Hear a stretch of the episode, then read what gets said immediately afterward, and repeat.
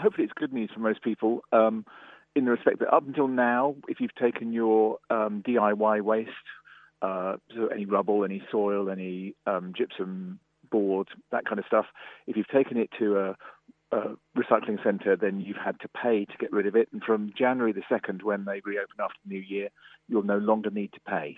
So you can take it along and you can get rid of it for free. Um, there's going to be a limit on how much you can take each week, just a couple of bags, um, and you'll still need to book. Uh, but the important thing is that you can crack on with the DIY over Christmas and New Year, and you can then be sure that you don't need to pay to get rid of the waste. And why the sudden changes? Is it because fly tipping is now becoming more of an issue? Um, no, it's it's something that the government have have changed. Um, so it's something that's become national, and they've said that councils can no longer charge for um, DIY waste. Um, I think there was a concern about the amount of fly tipping. Um, I, I'm afraid I'm not local to you. I'm over in the Test Valley, and we are pretty hot on fly tipping. Our hmm. experience is that the two things aren't really linked. Much of the fly tipping that goes on is from people who charge others to take away their waste, but don't have the correct licenses to be able to do so commercially, and consequently, they just dump it because they know they can't go and get rid of it either at a council tip or at a private one because they don't have the right paperwork.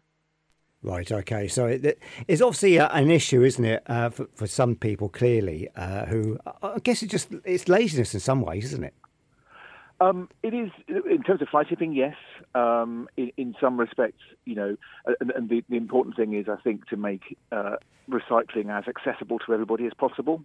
Um, now, there's a there's an argument that says, well, therefore, why do you keep the booking slots in place? Yeah when we've gone out and asked people about it, and we've done that twice since the pandemic, we found over 70% support each time. And I think people prefer the idea of booking their slot, going along, not waiting, and just getting in and doing the doing what they need to do without kind of necessarily sitting in a queue. So uh, that's one of the things that we've been looking at, and we're beginning to look at ways by which um, we can open up the tips so that people can get in on foot on occasion. I know that's important in places like Hayling. Um, yeah. So that you know, it, it's it's about making it uh, possible for people to do so. There's a downside to this for us. Um, the cost of doing this mm. is going to cost about two million a year. The reason we've charged for this kind of waste to be taken to tips is because we then have a cost in getting rid of it. Most of it actually gets recycled, so there's not so much of a cost in processing it, but the real issue is taking it from the tip where you've taken it to the processing centres, of which there are only a couple. So it's all haulage cost that uh, that, that, that, falls on us, um, and that's what the charge previously covered. Uh, we now have to take that on the chin, and unfortunately, that means that all of us as taxpayers in Hampshire have to do so, um, uh, and and that, that costs a couple of million. It's you know, the same for Portsmouth and for Southampton as well.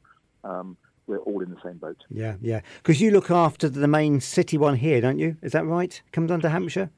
So I think basically what we have is a it's called a tripart the, the, the tripartite agreement.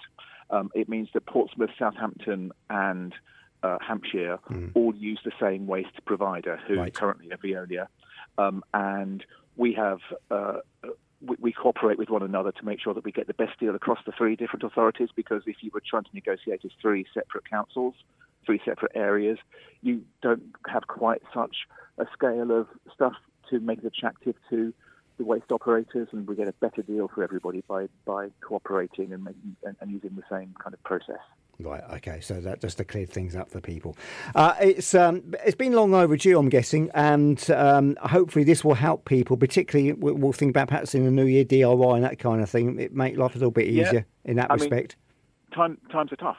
Yeah, they? And absolutely. and, and, and you know, fewer people are moving home. More people are choosing to do stuff to their own home to mm. make to be able to accommodate things or to spruce it up. Uh, the fact that you can now do that and you don't have to have that cost you know, albeit not a massive one, but you still don't have that worry of having to pay to get rid of the waste through the HWRCs. Is, is, you know a good thing all round. Yeah, absolutely. And Adams King, thanks for coming on tonight. I appreciate you, Tom. Have a lovely Christmas, and you, uh, too, you know, hopefully we can catch up again in the new year. Uh, but for now, thanks for coming on tonight and uh, yeah. uh, spending time with us. All right, you take care. Thanks so much. Bye. All the best. Take care. Bye bye now. Councillor Nick Adams King there for Hampshire County Council. Some uh, positive news uh, in terms of the household waste recycling centres, particularly here in Portsmouth, Fareham Gosport, of course, and Havant and Hayling Island as well. Thanks to, to Nick there for coming on. Chunters here on Express this week.